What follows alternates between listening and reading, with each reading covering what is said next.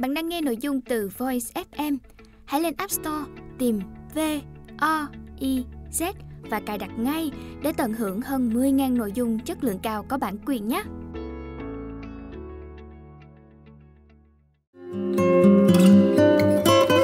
Voice, lắng nghe mọi lúc, bên bạn mọi nơi.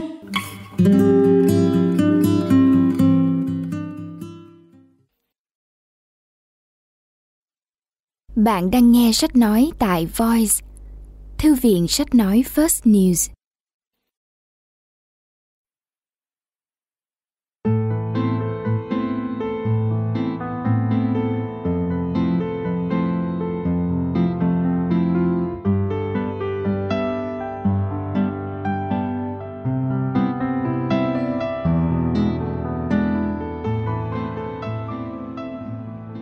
Minh triết trong ăn uống của phương Đông Tác giả Ngô Đức Vượng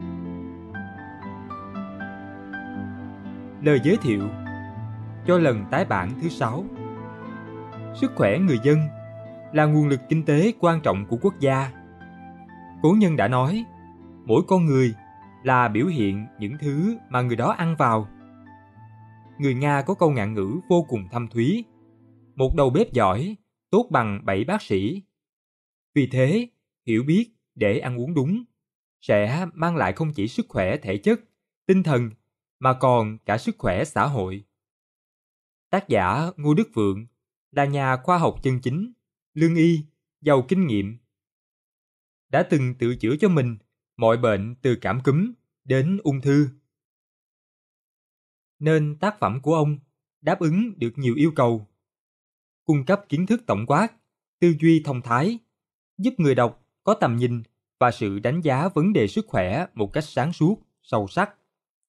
Cung cấp nhiều kinh nghiệm thực tiễn giúp cho việc áp dụng vào cuộc sống một cách cụ thể, tối ưu.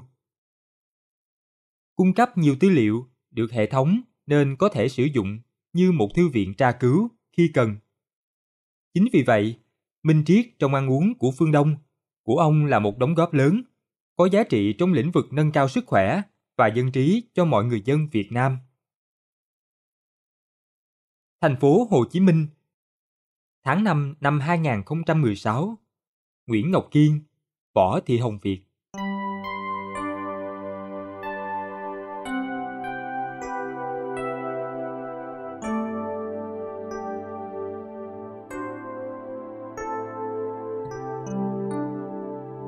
Lời giới thiệu cho lần tái bản thứ năm bẩm sinh thể chất không khỏe, nên tôi luôn ý thức tìm hiểu các phương pháp giữ gìn, chăm sóc sức khỏe cho bản thân đọc quyển, minh triết trong ăn uống của phương đông tàn thức sâu thẳm mách bảo tôi, đây là những kiến thức khoa học đích thực về dinh dưỡng, nên coi quyển sách này là cẩm nang chăm sóc, nâng cao sức khỏe cho chính bản thân và gia đình, và áp dụng ngay việc ăn uống theo âm dương là một phóng viên, tính chất công việc đòi hỏi phải năng động, đi lại nhiều.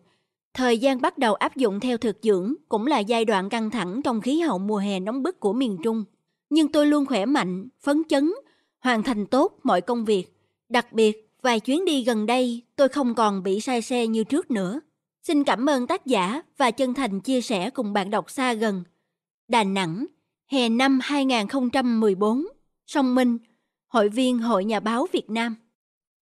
Lời giới thiệu cho lần tái bản thứ hai. Cơ thể được xây đắp bởi đồ ăn thức uống hàng ngày. Nguồn năng lượng cho chúng ta hoạt động cũng từ đó.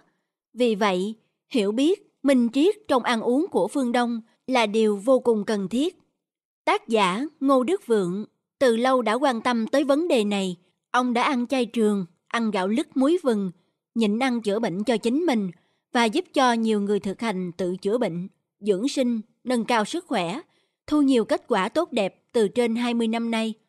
Với thiện chí đem lại sức khỏe và trị bệnh không dùng thuốc, ít tốn kém, dễ thực hành cho cộng đồng, tác giả đã viết quyển sách này nhằm cống hiến cho bạn đọc những lời khuyên quý giá. Xin trân trọng giới thiệu cùng độc giả đã có thêm nguồn thông tin sàng lọc và áp dụng. Đà Lạt, ngày 2 tháng 4 năm 2009, Dược sĩ, nhà văn, Chu Bá Nam Muối và lửa là hai yếu tố tạo nên sự sai khác căn bản giữa cách ăn uống của con người và các loài vật.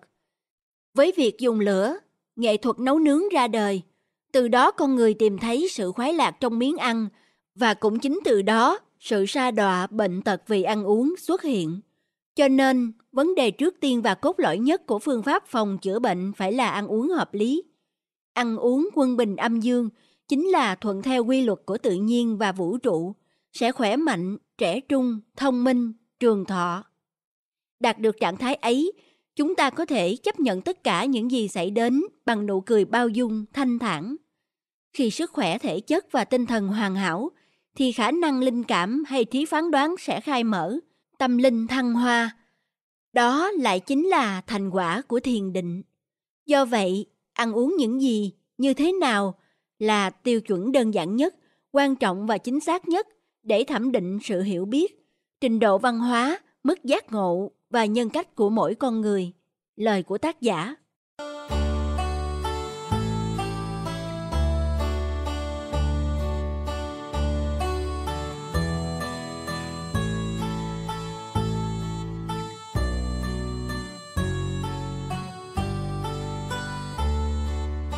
Lời nói đầu. Triết lý căn bản về ăn uống của phương Đông là ăn để mà sống, chứ không phải sống để mà ăn. Và ăn uống phải tuân theo nguyên lý thiên địa nhân hợp nhất. Để chẳng những có thể chất khỏe mạnh, đề kháng tốt với bệnh tật và những hoàn cảnh bất lợi, mà còn khai mở trí phán đoán tối cao. Từ đó mở ra cánh cửa của hạnh phúc vĩnh hằng, tự do vô biên, công bằng tuyệt đối đó là con đường đưa đến chân lý, giúp con người thực hiện được chân ngã, thể nhập với chân như, Osawa.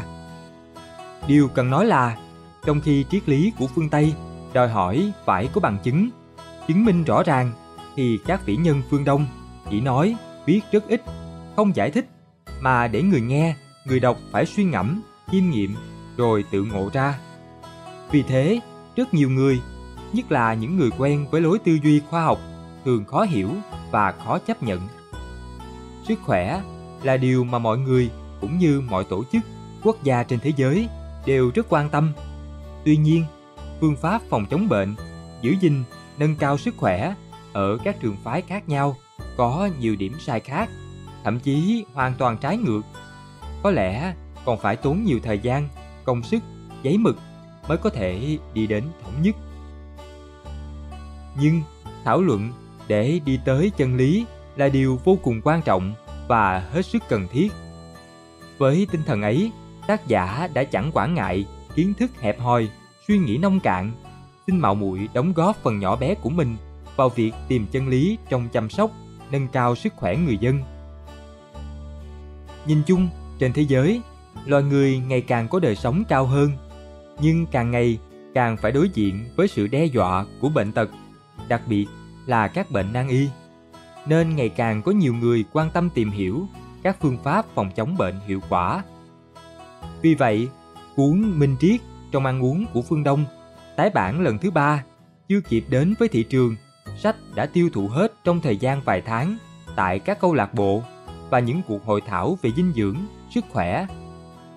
Tái bản lần thứ năm, mặc dù đã bị nhiều người photo đi với số lượng khá lớn để bán kiếm lời bất chính ở một số địa phương trong cả nước, nhưng sách vẫn chưa đáp ứng được nhiều nhu cầu của bạn đọc.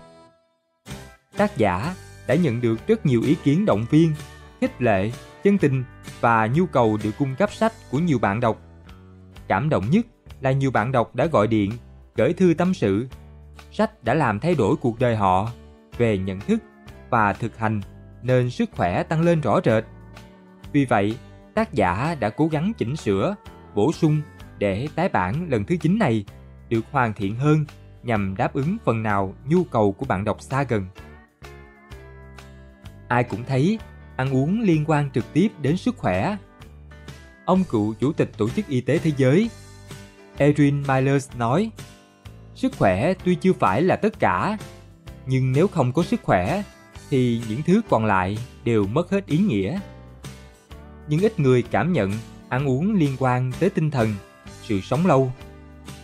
Càng ít người hơn thông cảm với việc ăn uống ảnh hưởng tới sự phát triển trí não. Rất ít người hiểu rằng ăn uống quyết định sự tiến hóa của con người, mà bằng chứng hiển nhiên là vì ăn uống đúng mà người nguyên thủy đã phát triển cả về thể chất và trí não, trở thành sinh loài đứng trên muôn loài, chủ nhân duy nhất của hành tinh. Đáng buồn thay, con người hiện đại ngày càng sống xa rời tự nhiên, ăn uống không đúng, nên những ưu thế sinh học của loài người đang ngày càng sa sút, mất dần. Đó là sự suy thoái nghiêm trọng, rất cần phải giống lên hồi chuông cảnh tỉnh. Tái bản lần thứ 9, sách sẽ được phát hành với số lượng nhiều hơn đáng kể, để phần nào đáp ứng nhu cầu của bạn đọc và chú ý nhấn mạnh vai trò của ăn uống đối với sức khỏe thể chất, tinh thần, đặc biệt đối với việc duy trì nòi giống, nâng cao thể chất của các thế hệ tương lai, và tra cuộc đấu tranh gây go giữa quan điểm khoa học chân chính với những thế lực bất chính trong kinh doanh thực phẩm và một số lĩnh vực khác để bạn đọc thấy rõ, cảnh giác. Mặc dù tác giả đã rất cố gắng nhưng chắc chắn không tránh khỏi thiếu sót. Xin quý bạn đọc lượng thứ và chỉ giáo để sách được hoàn thiện hơn. Xin chân thành tri ân quý bạn đọc, tác giả. Mỗi dân tộc, mỗi nền văn hóa trên thế giới đều có triết lý sống và phong tục tập quán riêng, được hình thành dựa trên điều kiện địa lý và lịch sử phát triển của dân tộc ấy, nền văn hóa ấy. Bước vào thế kỷ 21, chưa bao giờ trong lịch sử nhân loại mà chúng ta có cơ hội vô cùng thuận lợi được tiếp cận với đa dạng các nền văn hóa như vậy. Qua đó, chúng ta có thể tiếp thu, kế thừa và phát huy biết bao tinh hoa văn hóa của nhân loại. Trong quá trình giao lưu văn hóa ấy, chúng ta nhận thấy cách ăn uống nói riêng và lối sống nói chung đã ảnh hưởng đáng kể đến tình trạng sức khỏe cũng như tính cách cuộc đời của mỗi người. Quyển sách Minh triết trong ăn uống của phương Đông do tác giả Ngô Đức Vượng biên soạn cũng là một phần trong dòng chảy văn hóa vĩ đại của nhân loại. Đây là một quyển sách tham khảo, phản ánh hoàn toàn quan điểm, cách tiếp cận và lý giải riêng của tác giả để đảm bảo tính khách quan cũng như tôn trọng tính toàn vẹn của tác phẩm. Chúng tôi xin được giới thiệu đầy đủ bản viết đến quý độc giả. Chúng tôi mong quý độc giả tiếp cận quyển sách này như một tài liệu tham khảo với một tâm thế thông tuệ và tinh thần khai phóng. First News Trí Việt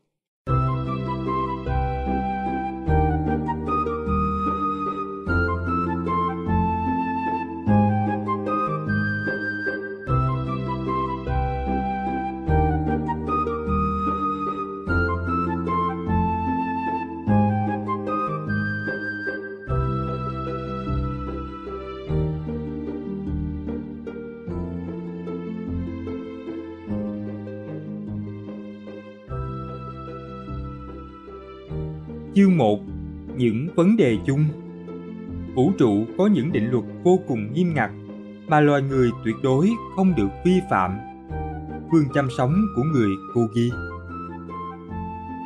một Mở đầu Đặt vấn đề Từ cổ chí kim, từ đông sang tây, ai cũng thấy ăn uống là vấn đề rất quan trọng, thiết yếu trong đời sống.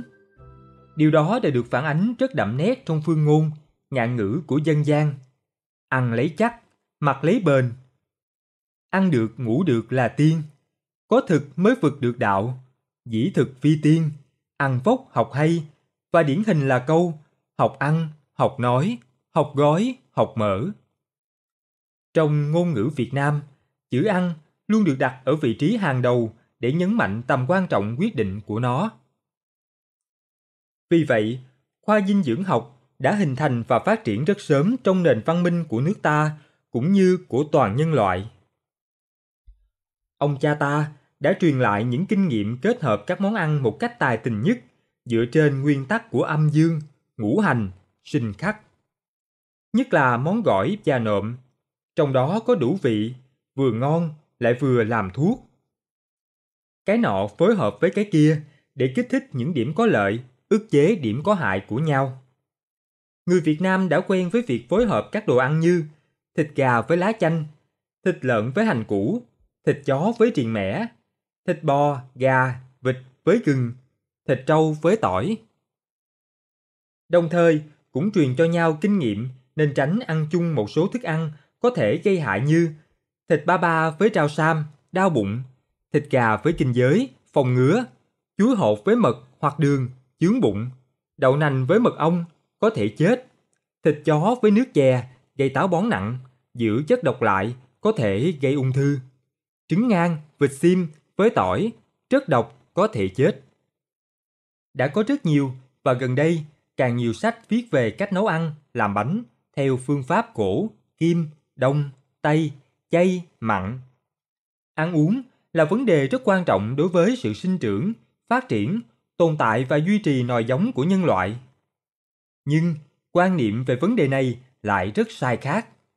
Đôi khi trái ngược giữa các trường phái, các quan điểm, các cộng đồng dân cư, thậm chí giữa những cá nhân trong cùng một cộng đồng, một gia đình. Vì vậy, một chuyện vui đã nói, có hai quyển sách bán chạy nhất trên thị trường là quyển sách hướng dẫn cách nấu những món ăn ngon và quyển kia nói rằng không nên ăn những món ăn đó. Đông phương học quan niệm một cách sâu sắc, thâm thúy rằng ăn uống là khâu rất quan trọng để thực hiện mối liên hệ giữa con người với thiên nhiên và vũ trụ, qua đó thể hiện nguyên lý thiên, địa, nhân hợp nhất. Hippocrates, ông tổ của y học phương Tây đã nói, thức ăn của bạn phải là thuốc của bạn và thuốc của bạn phải là thức ăn của bạn. Nhưng nền văn minh vật chất và khoa học hiện tượng đang ngày càng làm phai mờ, sai lệch ý nghĩa sâu sắc của vấn đề tối quan trọng này.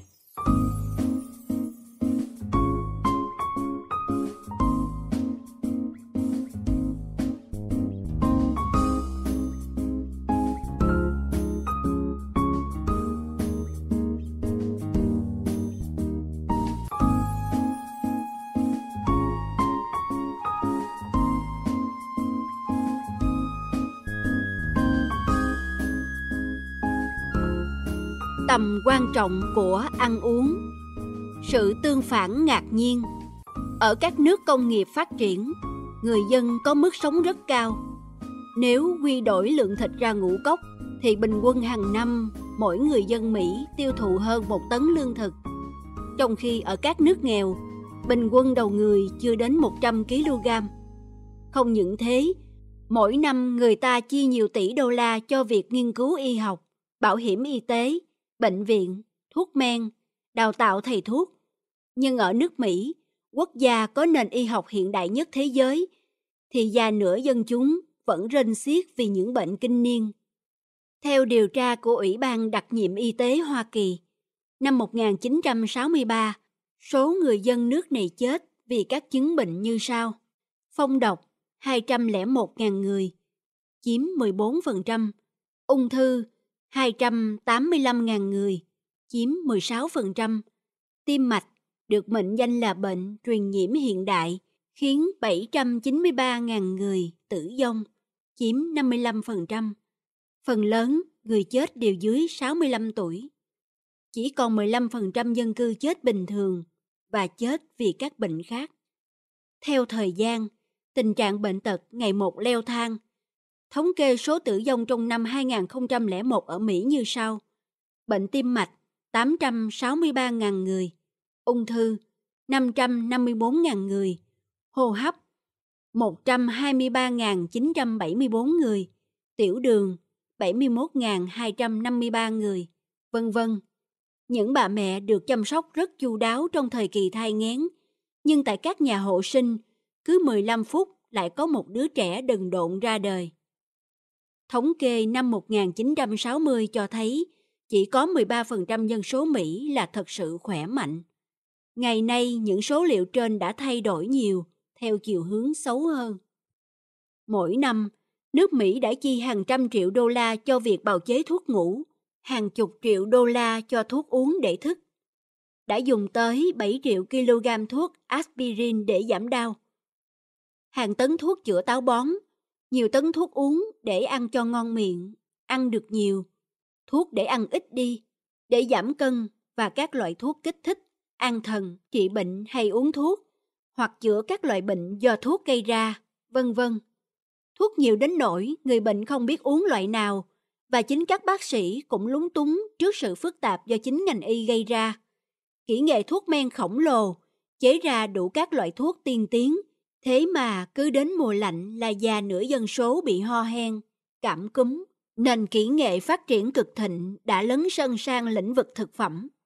Thức ăn đều được đóng hộp, đóng chai, đi ngược với quy luật tự nhiên, góp phần làm cho bệnh tật ngày càng tăng, sức khỏe người dân ngày càng kém xa những nước bán khai. Cùng với đà phát triển kinh tế, khoa học kỹ thuật, mức chi phí cho việc bảo vệ sức khỏe ở Mỹ ngày càng nhiều. 176 năm trước Đại chiến Thế giới thứ hai, trung bình mỗi năm nước này chi cho y tế 8 triệu đô la. Hiện nay kinh phí đó đã tới 2,2 nghìn tỷ đô la một năm. Nhưng tỷ lệ người bị bệnh mãn tính, chết vì bệnh nan y vẫn ngày một tăng gấp bội. Khoa học tiến nhanh thật, nhưng bệnh tật còn tiến nhanh hơn.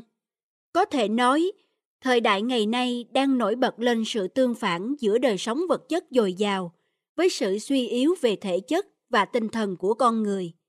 Các nhà khoa học, tâm linh và tôn giáo đều xác nhận hiện tượng đó là do người ta ăn quá nhiều vì khoái khẩu, dùng nhiều đồ kích thích, coi thường cách ăn uống hợp lý, hợp tự nhiên theo truyền thống và cách nấu nướng, chế biến thức ăn thích hợp. Trong khi đó, dân chúng ở các nước nghèo sống đạm bạc nhưng thuận theo thiên nhiên, thậm chí có những bộ lạc dân cư không hề biết đến thuốc men là gì, mà không một ai bị bệnh, mọi người đều sống vui tươi, cường tráng, tuổi thọ rất cao. Bác sĩ Robert Mycarian, Viện trưởng Viện Dinh dưỡng Quốc gia Ấn Độ, tiến hành thí nghiệm cho chuột khỏe mạnh ăn theo chế độ dinh dưỡng của ba dân tộc khác nhau như sau. Lô thứ nhất, ăn theo thực đơn của bộ tộc Hunza, Pakistan, gồm bánh mì, làm từ bột ngũ cốc lứt, tương, làm từ đậu, mạch nha, cà rốt, bắp cải sống. Lô thứ hai, ăn theo thực đơn của người Ấn Độ, gồm gạo, xác trắng, đậu, rau nấu chín, các gia vị mà người Ấn Độ ăn hàng ngày.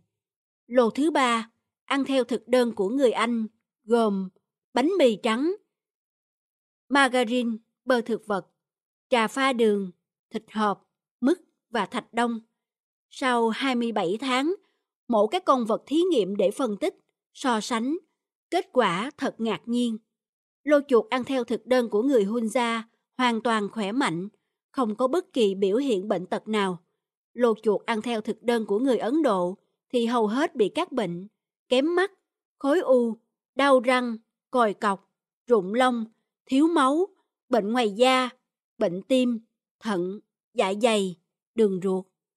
Lô chuột ăn theo thực đơn của người Anh thì chẳng những bị tất cả các bệnh theo lô ăn theo chế độ của người Ấn, mà còn mắc thêm bệnh thần kinh nên thường dữ tợn, lồng lộn cắn xé lẫn nhau. Nhìn vào thành phần thức ăn, chúng ta thấy sự sai khác cơ bản giữa lô chuột ăn theo chế độ thức ăn của người Hunza và hai lô kia là lô này ăn ngũ cốc lứt nguyên cám và những thức ăn hoàn toàn tự nhiên khác. Kết quả nghiên cứu đã khiến mọi người và nhất là giới khoa học sững sờ. Nhiều nhà khoa học đã nhận xét, nếu không ỷ lại vào thuốc men, thì con người đã sống cuộc đời tiết độ và thuận theo tự nhiên hơn. Và nếu con người văn minh cứ ăn uống theo chiều hướng hiện nay sẽ không tránh khỏi bị hủy diệt. Chẳng phải vì chiến tranh mà bởi bệnh tật như ung thư, tim mạch, thần kinh. Vì vậy, muốn phòng và chữa bệnh thì tốt nhất phải chú ý đến khâu nền tảng nhất là khẩu phần ăn uống. Sự biến dịch không ngừng.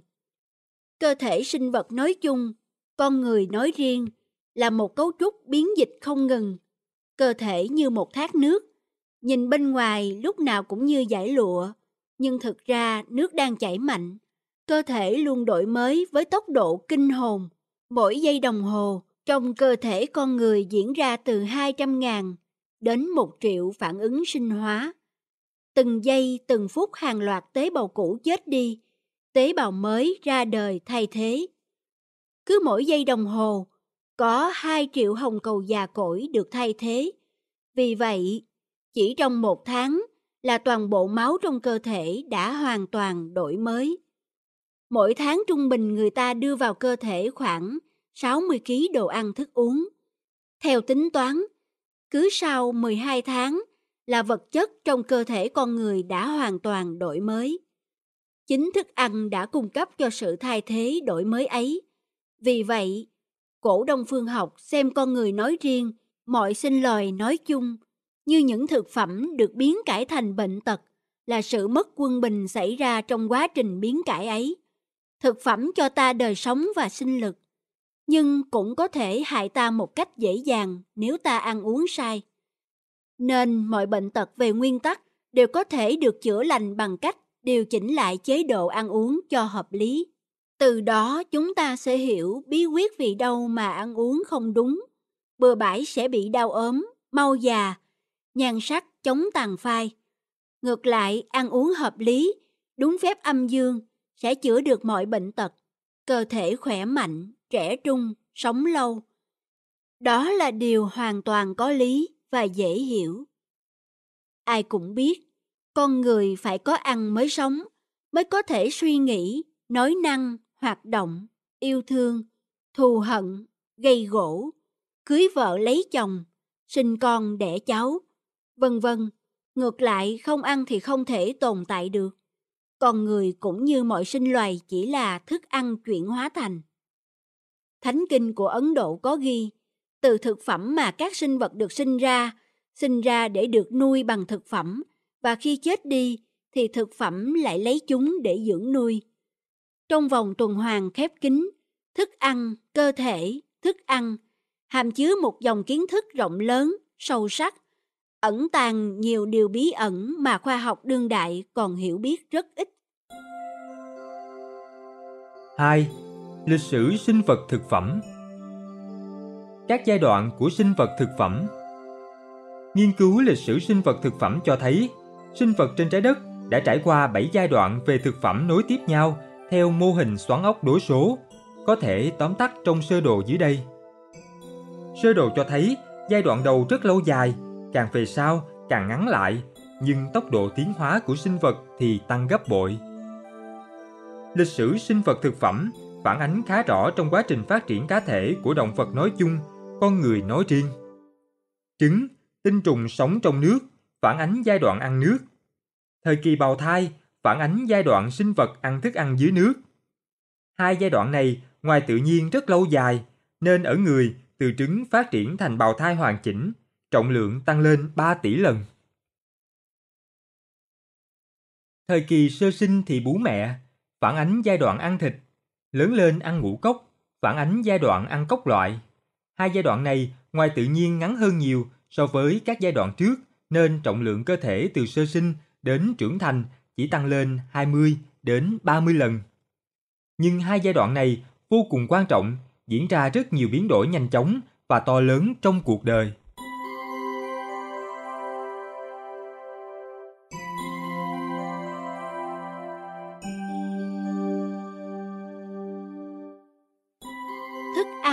Và sự tiến hóa của loài người.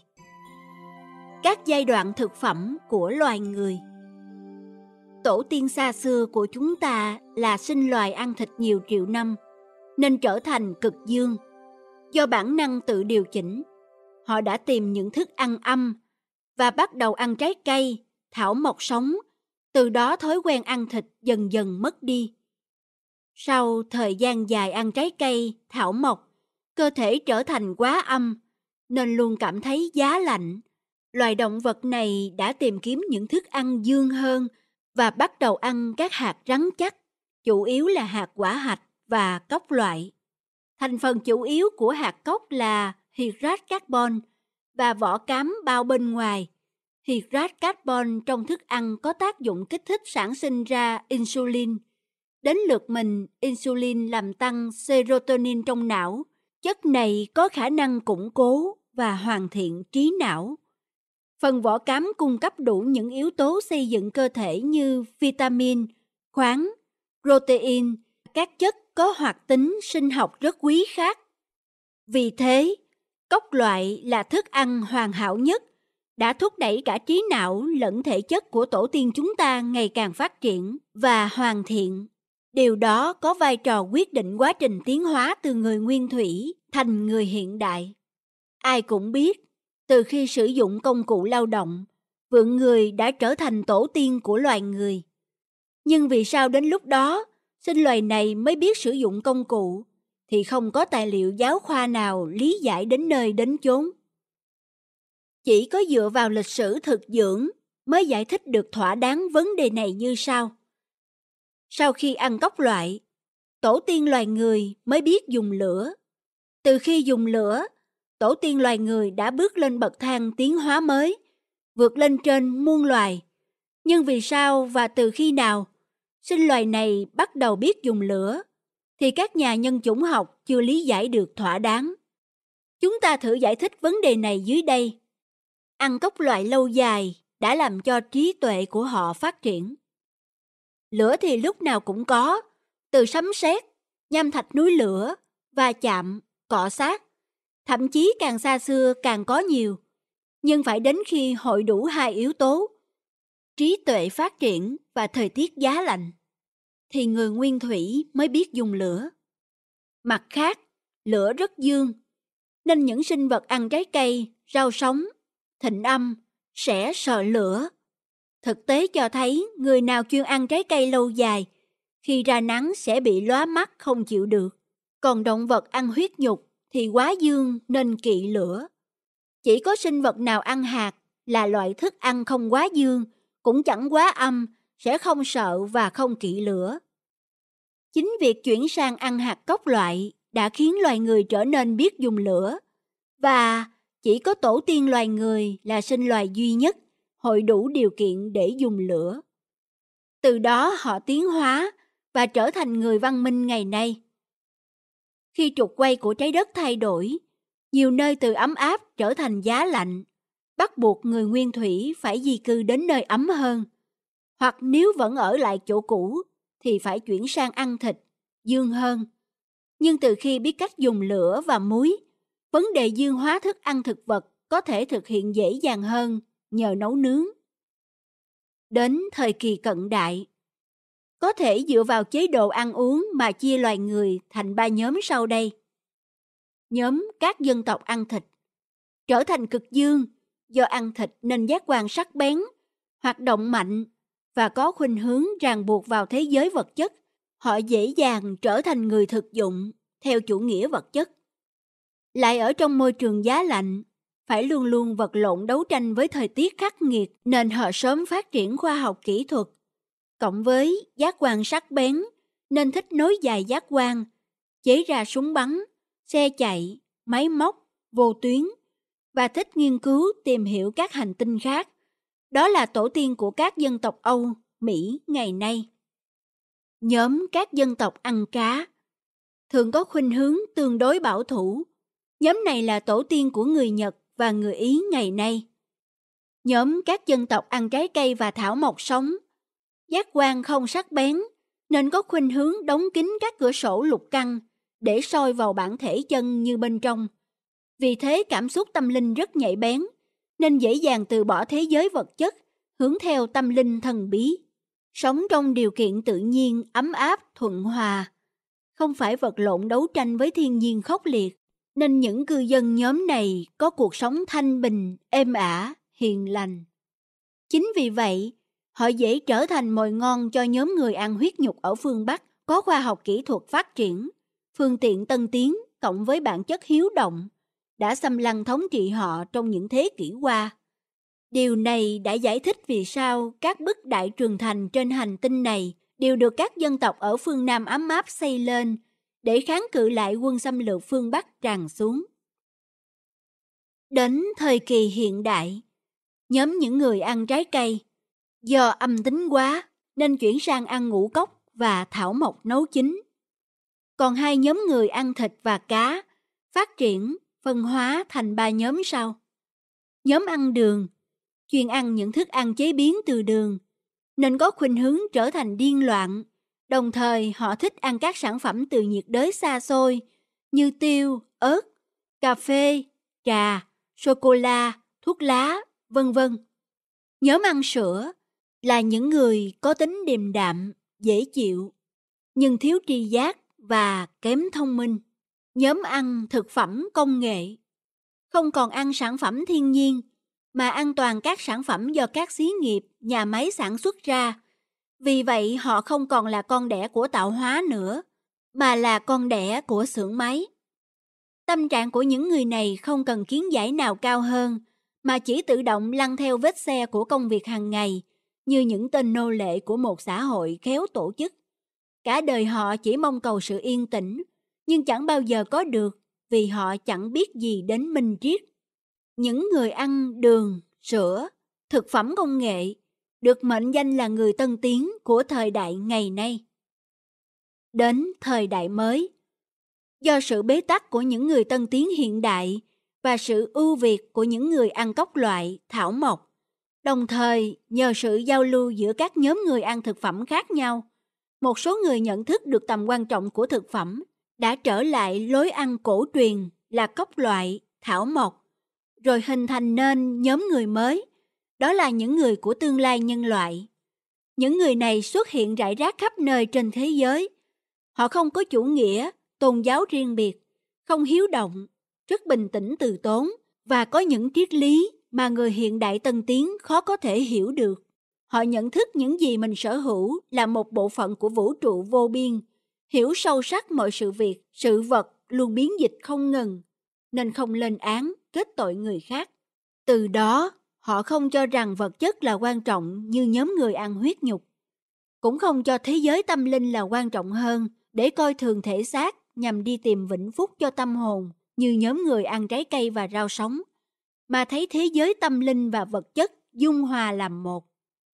Họ hiểu và thông cảm với trật tự biến dịch của không trong sắc, của sắc trong không, của âm trong dương, của dương trong âm và toàn thể vũ trụ biến dịch, chẳng có gì cố định thường trụ, bất biến. Nương theo triết lý ấy, những người này nhận thấy bệnh tật là hậu quả của sự kiến giải thấp kém, nên hổ thẹn. Khi bị đau ốm, thì lẳng lặng tìm cách tự chữa bệnh cho mình bằng cách điều chỉnh lại chế độ ăn uống hợp lý, đồng thời khuyên người khác tự chữa bệnh lấy. 3. Những tiêu chuẩn của thực phẩm Bằng những quan sát và thực nghiệm khoa học nghiêm túc đã chỉ ra rằng thức ăn không những ảnh hưởng đến thể chất mà đến cả tinh thần, cách suy nghĩ của con người. Vì thế, ăn thứ gì, con người sẽ tương xứng như vậy. Phần lược sử sinh vật thực phẩm đã chỉ rõ một phần điều này. Vì vậy, việc hiểu biết những chuẩn mực của thực phẩm ta ăn hàng ngày là điều vô cùng quan trọng, hết sức cần thiết. Sau khi tìm hiểu, phân tích, tôi rút ra 7 tiêu chuẩn quan trọng nhất để đánh giá chất lượng của thức ăn như sau. Thứ nhất, thức ăn phải phù hợp với cấu tạo và sinh lý của cơ thể. Chế độ ăn uống của bất kỳ động vật nào cũng phải thích hợp với cấu tạo và sinh lý cơ thể của chúng. Đây là tiêu chuẩn đầu tiên quyết định chất lượng của thức ăn, cũng là định luật tự nhiên số 1, định luật tối quan trọng trong sinh vật học. Chẳng khác gì một cỗ máy, một động cơ, được chế tạo ra để chạy bằng nhiên liệu nào thì phải cung cấp nhiên liệu đó, nếu không nó sẽ thường xuyên hỏng hóc, hao mòn và chống trở thành phế thải. So sánh cấu tạo sinh lý cơ thể con người với động vật ăn thịt và ăn thực vật cho thấy loài người hoàn toàn phù hợp với thức ăn có nguồn gốc thực vật. Vì vậy, thảo mộc là thức ăn chính của loài người.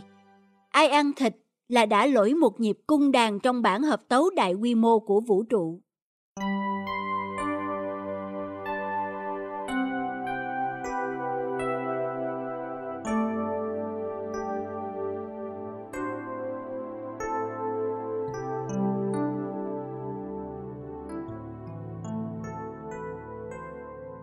Thứ hai, thức ăn và lực vũ trụ. Các đạo sĩ yoga xưa kia cũng như nhà bác học lỗi lạc Einstein đã chỉ ra toàn bộ vũ trụ biểu hiện bằng các trung động, trung động của vật chất, của năng lượng và cuối cùng là của ý thức. Cũng như thế giới vật chất nói chung, các loại thực phẩm cũng tràn ngập những trung động tinh tế với các tần số khác nhau. Những trung động đó ảnh hưởng đến cơ thể và tâm trí người ăn. có thể chia thức ăn thành ba loại, tương ứng với ba lực hoạt động trong vũ trụ như sau. Lực tri giác và những thức ăn tri giác. Lực đầu tiên của vũ trụ là tri giác, đó là sự tự tri, tình thương, sự an bình, trong sáng và niềm vui. Khi lực này chiếm ưu thế, cuộc sống sẽ thanh bình, thoải mái, trong sáng, tinh thần dễ dàng đạt tới mức độ cao của ý thức. Thức ăn tri giác gồm có ngũ cốc, hoa quả và rau củ. Lực biến dịch và những thức ăn biến dịch. Lực thứ hai của vũ trụ là biến dịch. Đó là lực của sự chuyển động hoặc biến đổi không ngừng. Khi lực này chiếm ưu thế trong tâm trí, con người trở nên bị kích động, bồn chồn, thao thức. Nên không thể nào bình yên, thoải mái, tự tại được. Kéo dài tình trạng đó, tâm trí sẽ xáo trộn, không thể theo đuổi được một công việc tinh thần tế nhị, thâm sâu như tịnh tâm, thiền định. Thuộc loại này gồm có đồ uống có caffeine, carbonate, sô-cô-la, đồ gia vị, các sản phẩm lên men và hầu hết các loại tân dược. Lực tỉnh và những thức ăn tỉnh. Đó là lực của sự đần độn, trì trệ, thối rữa và chết chóc. Cái chết sẽ đến nếu hai lực kể trên hoàn toàn suy yếu, chỉ còn lại lực tỉnh chiếm ưu thế. Khi lực này hoạt động trong trí óc, con người sẽ không sáng suốt, quể quải, buồn ngủ, lơ đơ, mụ mẫm, thiếu sinh lực. Thức ăn tỉnh gồm thịt, cá, hành tỏi, nấm, rượu, thuốc lá, ma túy, thức ăn đã ương thối. Người phương Tây tiêu thụ nhiều thức ăn lực tỉnh nên họ ưa dùng các thức ăn đồ uống có lực biến dịch như caffeine, carbonate, sô-cô-la để không bị rơi vào trạng thái lờ đờ, uể oải, thiếu sinh lực do lực tỉnh gây ra. Trong khi đó, người phương Đông chủ yếu ăn rau, hạt thuộc lực tri giác. Nếu dùng đồ ăn thức uống thuộc lực biến dịch sẽ làm cơ thể bất an, náo loạn, rất không tốt.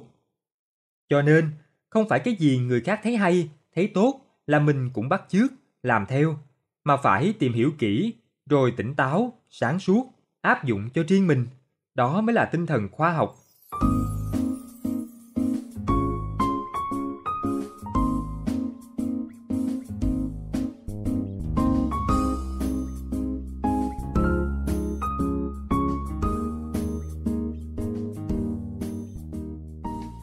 Thứ ba, thức ăn thuần khiết và không thuần khiết. Thức ăn thuần khiết là thức ăn ở xung quanh có nguồn gốc từ thảo mộc, phù hợp và tuân theo luật âm dương, cung cấp năng lượng cho nhu cầu của cơ thể, nhưng không đầu độc, không tạo ra náo loạn, điên khùng, cũng không gây nên sự đam mê về chúng, mà tạo ra sự mềm mại, dẻo dai, trong sạch.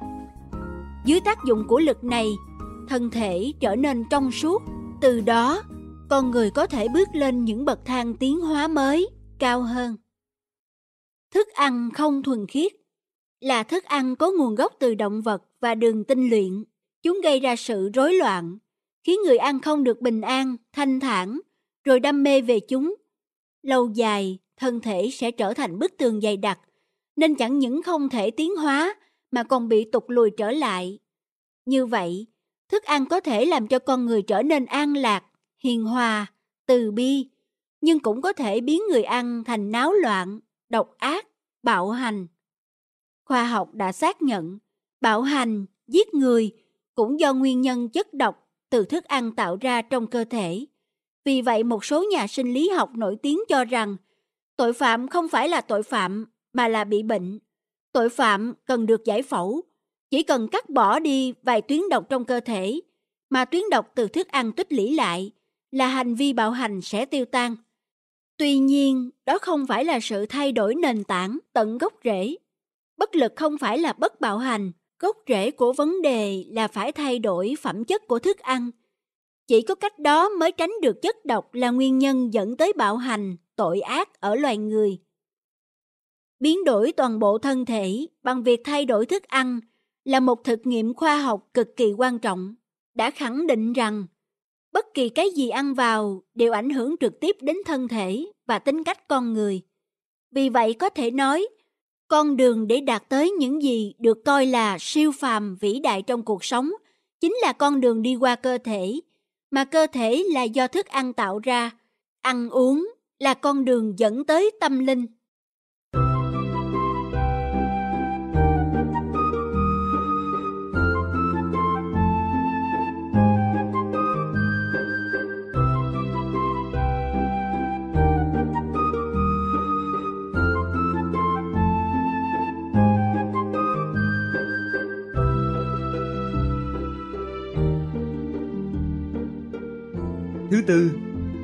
Phải đủ chất. Đủ là không thiếu, cũng không thừa. Vì thiếu sẽ gây ra sự mất quân bình, rối loạn, sinh bệnh. Nhưng thừa còn dẫn đến tình trạng nặng nề hơn, thậm chí đe dọa tính mạng. Khoa dinh dưỡng học hiện đại cho đến gần đây vẫn chỉ tập trung chủ yếu vào việc sử dụng các thành phần đạm động vật, mỡ, tinh bột và nhắm tới mục tiêu khoái khẩu mà chưa nhận thức được vai trò vô cùng quan trọng của khoáng, pi đa lượng và vitamin trong khẩu phần ăn. Họ vẫn trong tình trạng chẳng biết như thế nào là đủ và đủ cái gì. Tiến sĩ G. Wallace, Mỹ Người được tiến cử xét nhận giải thưởng Nobel y học vào năm 1991 với công trình nghiên cứu xuất sắc công bố quyển Sự trung thực của xác chết đã nhấn mạnh vai trò của khoáng và vitamin trong khẩu phần ăn hàng ngày. Ông chỉ ra, thức ăn đồ uống hàng ngày phải cung cấp cho cơ thể 90 chất, trong đó 60 chất khoáng, 16 vitamin, hai loại axit amin đạm và axit amin béo. Nếu không đủ, sẽ bị các chứng bệnh liên quan tới việc thiếu dinh dưỡng. Cụ thể là thiếu nguyên tố đồng, Cu, da sẽ nhăn nheo, nếp nhăn trên mặt như quả táo khô. Da ở hai chi trên, ngực bụng, cổ, võng xuống, xuất hiện quần thâm dưới mắt, phình mạch máu nhất là ở khoeo, nhượng chân. Thiếu chrome và vanadium sẽ bị bệnh tiểu đường. Thiếu thiết bị hói đầu, nặng có thể bị điếc. Thiếu kẽm sẽ ăn không ngon miệng, dẫn đến suy dinh dưỡng. Thiếu canxi có thể bị 147 bệnh khác nhau, trong đó đáng kể là ung thư, béo phì, Liệt hệ dây thần kinh số 7 có thể dẫn đến liệt hoặc méo miệng, loãng xương. Riêng bệnh loãng xương có tỷ lệ tử vong đứng thứ 10, phí tổn điều trị rất tốn kém, còn là nguyên nhân của các bệnh viêm khớp, thấp khớp, đau lưng. Thiếu bo có thể không sản sinh được estrogen là hormone sinh dục nữ, gây nhiều rắc rối cho thời kỳ mãn kinh. Không sản sinh được testosterone là hormone sinh dục nam, có thể bị điếc, thậm chí liệt dương. Thiếu selen thường xuất hiện những đốm màu đỏ trên mặt và lòng bàn tay, dễ bị bệnh tim và ung thư, vân vân.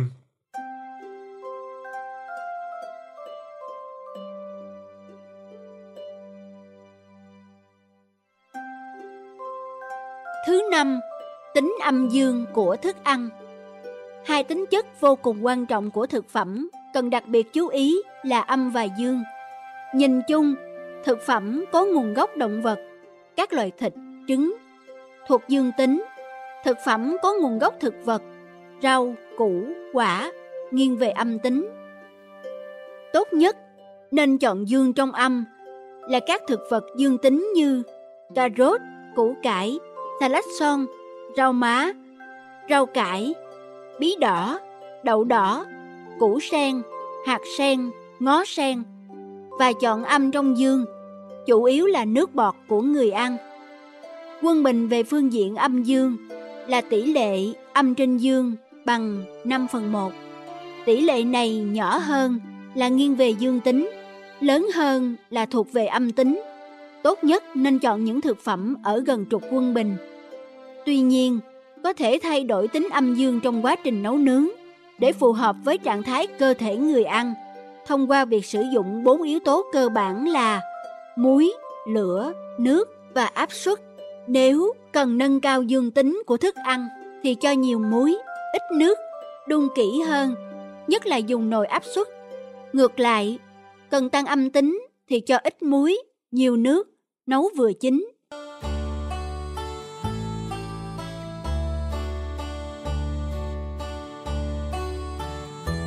Thứ sáu, tính axit, kiềm của thức ăn. Giá trị dinh dưỡng của thực phẩm còn phụ thuộc vào việc chúng sẽ tạo phản ứng axit hay kiềm trong cơ thể. Đó là một chỉ tiêu rất quan trọng nhưng rất ít người hiểu biết để áp dụng, kể cả các chuyên gia của khoa điều dưỡng hiện đại ở các bệnh viện. Cơ thể con người có tính hơi kiềm. pH bằng 7,35 đến 7,45, tốt nhất là 7,4. Trong môi trường như vậy, mọi quá trình sinh hóa diễn ra thuận lợi. Các chất thải, cặn bã bị khử và đào thải dễ dàng nhanh chóng. Cơ thể sẽ trong sạch, nhanh nhẹn, khỏe mạnh. Ăn nhiều thức ăn tạo phản ứng axit, cơ thể và máu sẽ có tính axit, từ đó sẽ dẫn đến các hậu quả sau. Việc lọc máu của gan, thận, lá lách gặp nhiều khó khăn.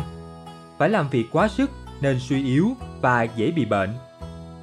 Các chất cặn bã dễ kết tủa, bám vào các mô, cơ quan và đặc biệt vào thành mạch máu. Chúng lại rất bền vững trong môi trường axit. Do vậy, khó bị hòa tan để đào thải, sẽ đầu độc gây trở ngại lớn cho các hoạt động sinh lý của cơ thể. Những chất độc, cặn bã không bị đào thải sẽ tập trung ở bắp cơ, khớp xương, thần kinh, gây ra bệnh nhức mỏi, thấp khớp, gút, thần kinh tọa, viêm thần kinh, bám vào thành mạch, làm nặng nề quá trình bơm máu, gây bệnh cao huyết áp, suy tim, đột quỵ. Hoặc tìm đường bài tiết qua da gây mụn trứng cá, lở loét, đinh nhọt, tạo ra hàng loạt bệnh khác như trĩ, phong, tê liệt, hen suyễn, dị ứng, lao, kể cả mất khả năng tình dục. Nội môi trường axit là nguyên nhân gây ra rất nhiều bệnh khác như tiểu đường, suy thận, yếu gan, gút, phòng thấp, nhức mỏi, kể cả ung thư. Axit sẽ kết hợp với các chất khoáng kiềm như canxi, magie, rồi kết tủa tạo thành sỏi thận, mật, bàng quang và gây bệnh loãng xương. Nguyên nhân của những bệnh trên là do ăn nhiều thức ăn tạo nội môi trường axit. Lại ít hoạt động, áp lực tâm lý nặng, các thói quen không tốt, môi trường ô nhiễm. Nhìn chung, những người có nội môi trường axit sẽ có sức đề kháng kém, dễ mệt mỏi, nhức đầu, đau nhức các khớp xương, táo bón, béo phì hay quên, khó tập trung tư tưởng. Y học hiện đại không thể phát hiện ra bệnh gì nên được gộp chung là yếu mệt. Loại này chiếm trên 80% dân số. Trong khi những người có nội môi trường tốt, hơi kiềm, cơ thể sẽ sung mãn, khỏe mạnh, có sức đề kháng tốt. Đạt tiêu chuẩn này chỉ chiếm khoảng 10% dân số. Phương thức chữa trị các bệnh trên là giảm càng nhiều càng tốt lượng thức ăn tạo phản ứng axit, tăng cường thức ăn tạo phản ứng kiềm. Sau đây là một số thức ăn, đồ uống thông thường tạo phản ứng axit hay kiềm trong cơ thể con người. Những thức ăn tạo nội môi trường axit. Các loại thức ăn động vật, thịt, cá, trứng, sữa. Các thức ăn nhiều tinh bột, nhất là cốc hạt, đã xay xác hết cám. Các loại thức ăn có đường, đặc biệt là đường tinh và các sản phẩm của nó như thức uống có đường, kẹo, bánh ngọt, trái cây đóng hộp, mứt, vân vân. Các đồ gia vị, các thức ăn ngâm giấm và giấm. Các loại dầu mỡ và tất cả các đồ ăn chiên xào nhiều dầu mỡ. Các loại đậu đổ, kể cả lạc, đậu phộng, trừ đậu nành. Các loại khác, trà, chủ yếu là trà búp, còn trà lá già thì tạo nội môi trường kiềm. Cà phê, sô-cô-la, rượu, bia, nước cất, hành, tỏi, nấm, thuốc tân dược. Những thức ăn tạo nội môi trường kiềm, hầu hết các loại rau có lá xanh, đặc biệt là rau cải. Đậu nành là duy nhất trong các loại đậu tạo nội môi trường kiềm và là loại thức ăn tuyệt vời để chữa trị bệnh thừa axit. Mật ong và mật mía Hạt của các loại quả hạch Dừa, đặc biệt nước dừa, nước cốt dừa rất kiềm, có tác dụng chữa các bệnh do nội môi trường quá axit gây ra. Các loại quả mọng nước có tính kiềm cao nên tác dụng trung hòa axit rất tốt. Các loại dâu quả như dâu rừng, cúc bồn tử, dâu tây chín nếu chưa chín kỹ thì có tính axit. Nước chanh tươi có tính axit nhưng khi vào cơ thể lại tạo phản ứng kiềm nên được các thiên gia, đạo sĩ, các yogi dùng làm thuốc chữa bệnh rất tốt. Thứ bảy, nhịp sinh học. Xuất phát từ quan điểm triết học trung tâm của phương Đông, con người là vũ trụ thu nhỏ, con người và môi trường sống thống nhất với nhau. Một cơ thể khỏe mạnh phải có nhịp sinh học cân bằng và phù hợp với chu kỳ biến đổi của môi trường thiên nhiên. Do vậy, ăn những thực phẩm thiên nhiên có sẵn ở xung quanh thì nhịp sinh học của chúng ta và người ăn hòa hợp, thống nhất nên cơ thể khỏe mạnh. Ngược lại, thức ăn từ những vùng xa xôi sẽ làm cho nhịp sinh học của người ăn bị rối loạn, cơ thể suy yếu, mắc bệnh. Chính thực phẩm là cầu nối giữa con người với vũ trụ. Vì vậy, mọi hoạt động, nhất là ăn uống, phải tuân theo nguyên lý thiên địa nhân hợp nhất. Những trình bày trên đây cho thấy thực dưỡng là lĩnh vực khoa học vô cùng tinh vi, phức tạp, nhiệm màu, có vai trò quyết định chất lượng cuộc sống và sự tiến hóa của loài người. Cần được đặc biệt chú ý, thức ăn có nguồn gốc động vật, hành tỏi, nấm, rượu, gây trì độn, các loại gia vị, nước giải khát có caffeine, carbonate, sô-cô-la, gây náo loạn, bất an. Ngoài ra, chúng đều tạo nội môi trường axit độc hại, do đó không nên sử dụng. Tuy nhiên, nhiều loại rau củ quả, nhất là các loại quả mọng, tuy tạo nội môi trường kiềm nhưng lại âm tính, hoặc đậu đỏ thuộc dương tính, nhưng lại tạo nội môi trường axit. Nước dừa và nước cốt dừa rất kiềm, nhưng lại âm tính. Ngay như đậu nành, có giá trị dinh dưỡng rất cao, nhưng lại hơi âm tính, vân vân. Vì vậy, ăn uống đòi hỏi phải hiểu biết và thông tuệ. Khi vận dụng phải tìm hiểu nghiêm túc để nắm thật chắc, rồi áp dụng linh hoạt, sáng tạo thì kết quả của thực dưỡng mới tốt đẹp. Ăn uống quả là lĩnh vực chẳng thể xem nhẹ được. Muốn tránh bệnh tật, duy trì và nâng cao sức khỏe, nâng cao chất lượng cuộc sống cho bản thân và thế hệ tương lai thì việc hiểu biết sâu sắc về thực phẩm và cách ăn uống phải được coi là nội dung giáo dục quan trọng bậc nhất. Thiết nghĩ, môn học nuôi dưỡng sự sống cần được toàn thể loài người đề cao, tôn vinh.